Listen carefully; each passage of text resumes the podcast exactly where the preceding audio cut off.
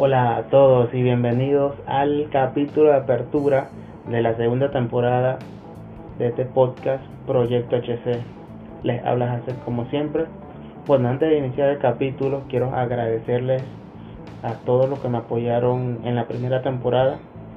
Ciertamente no se subieron muchos capítulos, pero los pocos que se emitieron recibieron un buen apoyo y eso se le agradece de todo corazón y fue lo que me animó a seguir con este proyecto ¿no? ya regresando a lo que venimos el día de hoy vamos a estar estrenando un segmento el que ya por nombre conociendo una estrella específicamente el día de hoy vamos a ver un poco de la historia de la leyenda de la NBA Bill Russell el capítulo vamos a dividirlo en tres partes.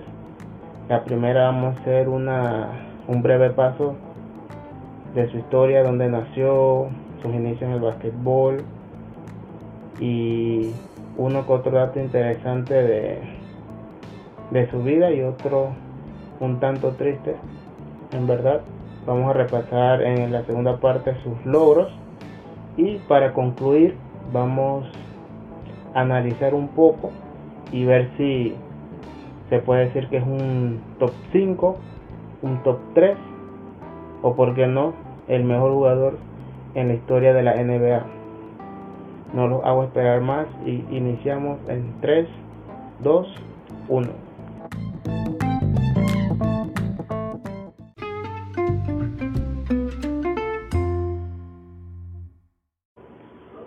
Bueno, yo creo que para ir conociendo a una persona no, no hay nada mejor que saber su fecha de nacimiento y dónde nació, pienso yo. Así que vamos a comenzar por ahí mismo, con la leyenda. William Felton Bill Russell nace un 12 de febrero de 1934 en Luisiana. Creo yo que por el lugar donde nace es que se forjó el carácter que él tuvo en vida, un carácter fuerte, un carácter que siempre luchó en pro de los derechos civiles, en pro de las peleas contra el racismo y muchos movimientos más de igualdad. Él y toda su familia vivió un racismo muy fuerte. El que conoce un poco de historia sabe que en Luisiana el racismo era algo todos los días para las personas de, color, cosa muy triste en verdad. El racismo que recibió toda su familia fue tan grande que llegó un punto que se tuvieron que mudar de lugar porque ya iba a correr peligro su vida. Mientras iba investigando para ir complementando todo el capítulo, me, me llamó la atención un suceso que le sucedió al papá que fue, bueno, lo que dice el artículo, que fue a echarle gasolina al auto. Llegó en cierta posición, e hizo su fila y cuando le iban a atender, el dueño le dijo que no, no le iba a atender, que tenía que esperar a que atendiera a todas las personas de color blanca que estaban detrás de él. Cosa que no le gustó al papá y él y decidió que se iba otra bomba que lo atendieran mejor.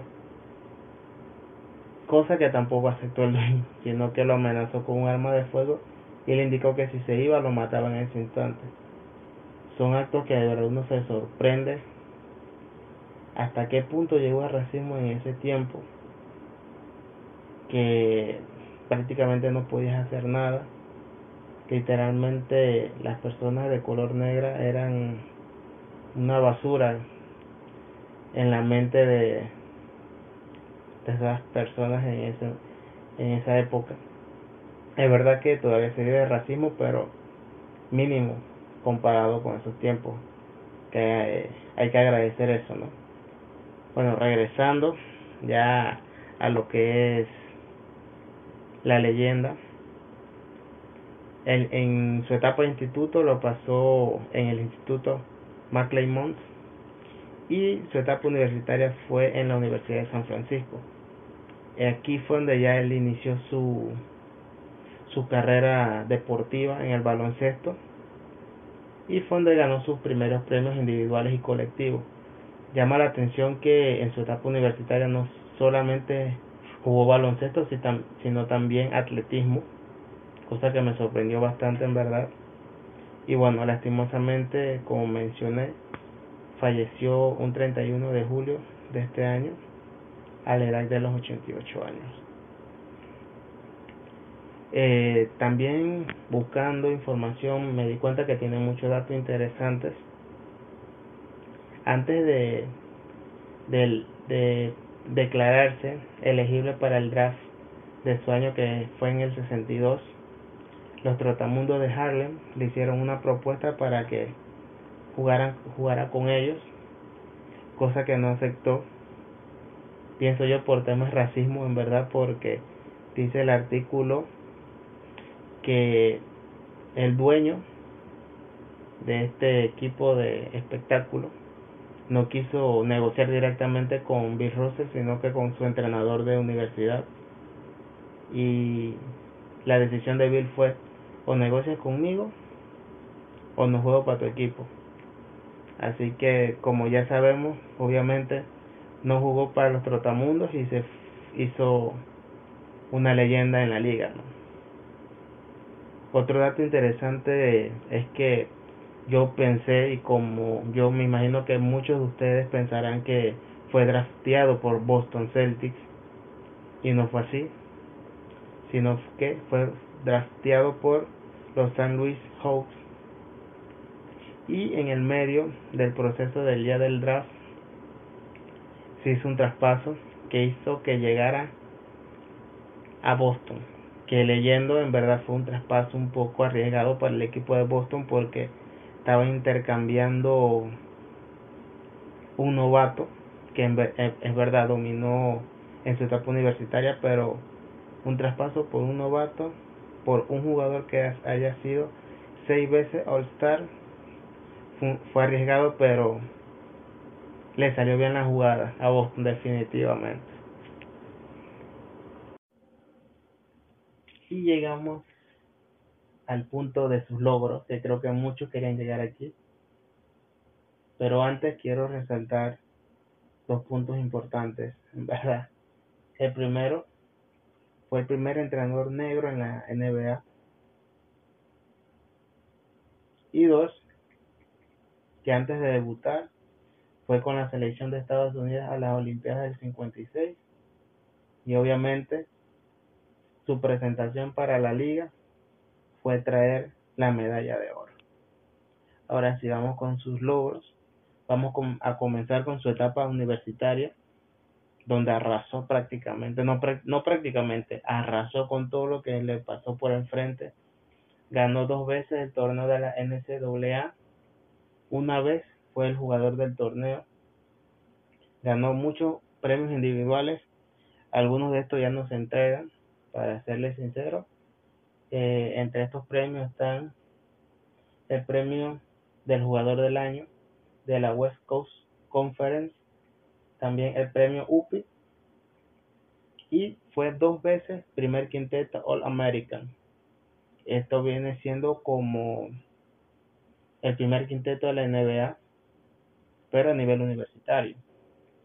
Como ya mencioné, el intermedio entre la universidad y volverse profesional fue a las Olimpiadas y salió campeón. Y por fin llegó su debut en la NBA. ¿Qué hizo en la NBA?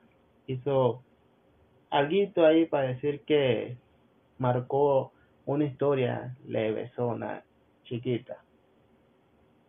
Cinco MVP de la temporada regular fue 12 veces All Star y una vez MVP del Juego de las Estrellas.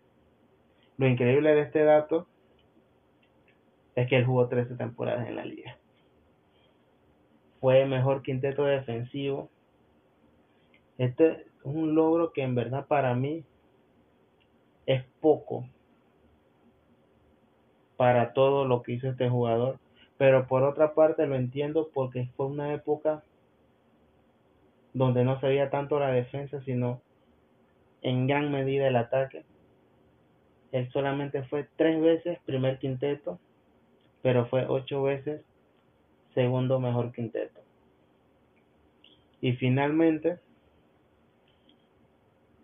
su mayor logro es que ha sido 11 veces campeón de la liga. Dice, y dicen algunos por ahí que es un pecho frío. Y yo pregunto, ¿por qué es un pecho frío? Me dicen que es un pecho frío porque ganó 11 anillos en 13 temporadas.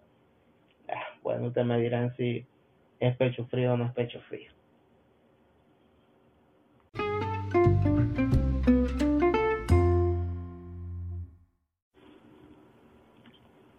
Ya para terminar el capítulo, viene la gran pregunta. ¿Es Bill Russell un top 5 de la NBA? ¿Un top 3? ¿O en definitiva es la cabra? Para esto, yo personalmente voy a agarrar tres puntos. Premios, tanto individuales como colectivos, el impacto que él tuvo en la liga y en el deporte en sí y sus números. Para esto voy a echar un poco para atrás en el capítulo, porque por premios definitivamente es un top 5. No hay tuti ahí jugador que ganó 11 anillos en 13 temporadas, jugador que tuvo de hijo a Will Chamberlain, sí, al enfermo mental que hacía puntos hasta descansando, el enfermo mental que hizo 100 puntos en un partido, lo tuvo de hijo en su época.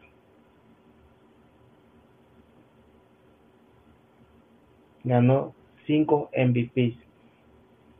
Cosa muy poca vista, muy pocas veces vista en el deporte. Su impacto, que muchas cosas que decir. Primero, a nivel universitario. Por él se modificaron muchas reglas a nivel universitario. Tanto así que en su momento le llamaron las reglas de Russell. 2. Es considerado entre los mejores defensas de la historia. 3.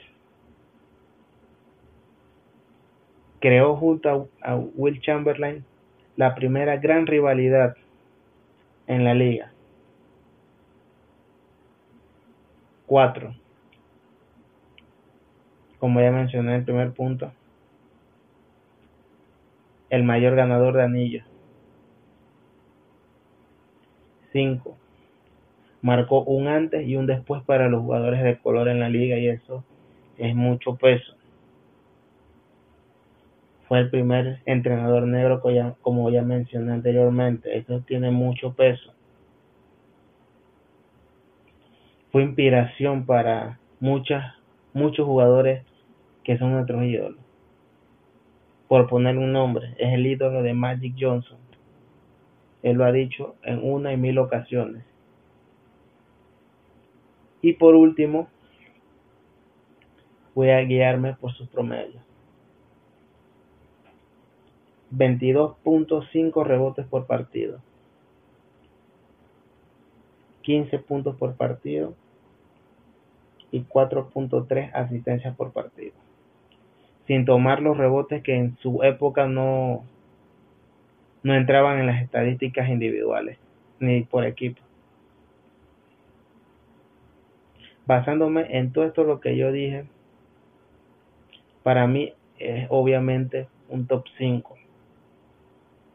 Yo lo metería entre los cuatro mejores jugadores de la historia de la NBA, hoy por hoy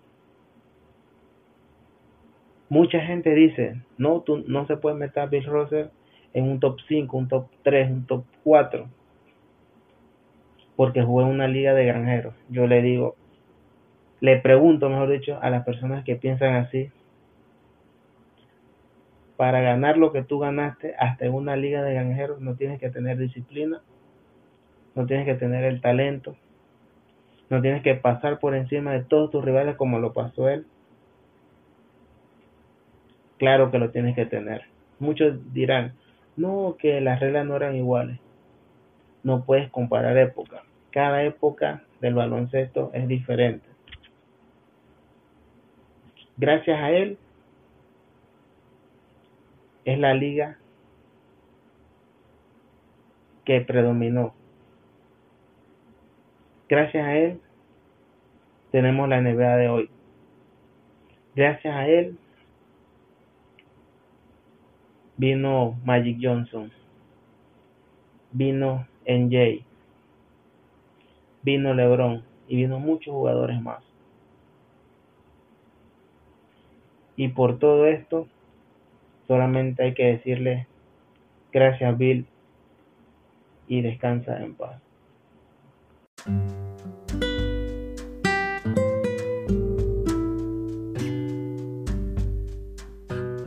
Esperen, esperen, esperen, no se vayan.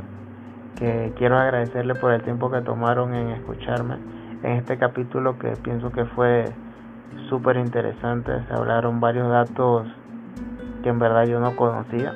Tal vez ustedes también desconocían de, del tema.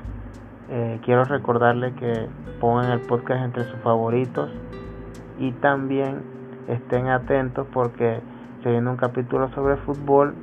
Vamos a hablar sobre la Premier. Vienen dos invitados y a haber un debate súper interesante, se los aseguro. No lo olviden, se lo estoy advirtiendo desde ahora. Nos vemos.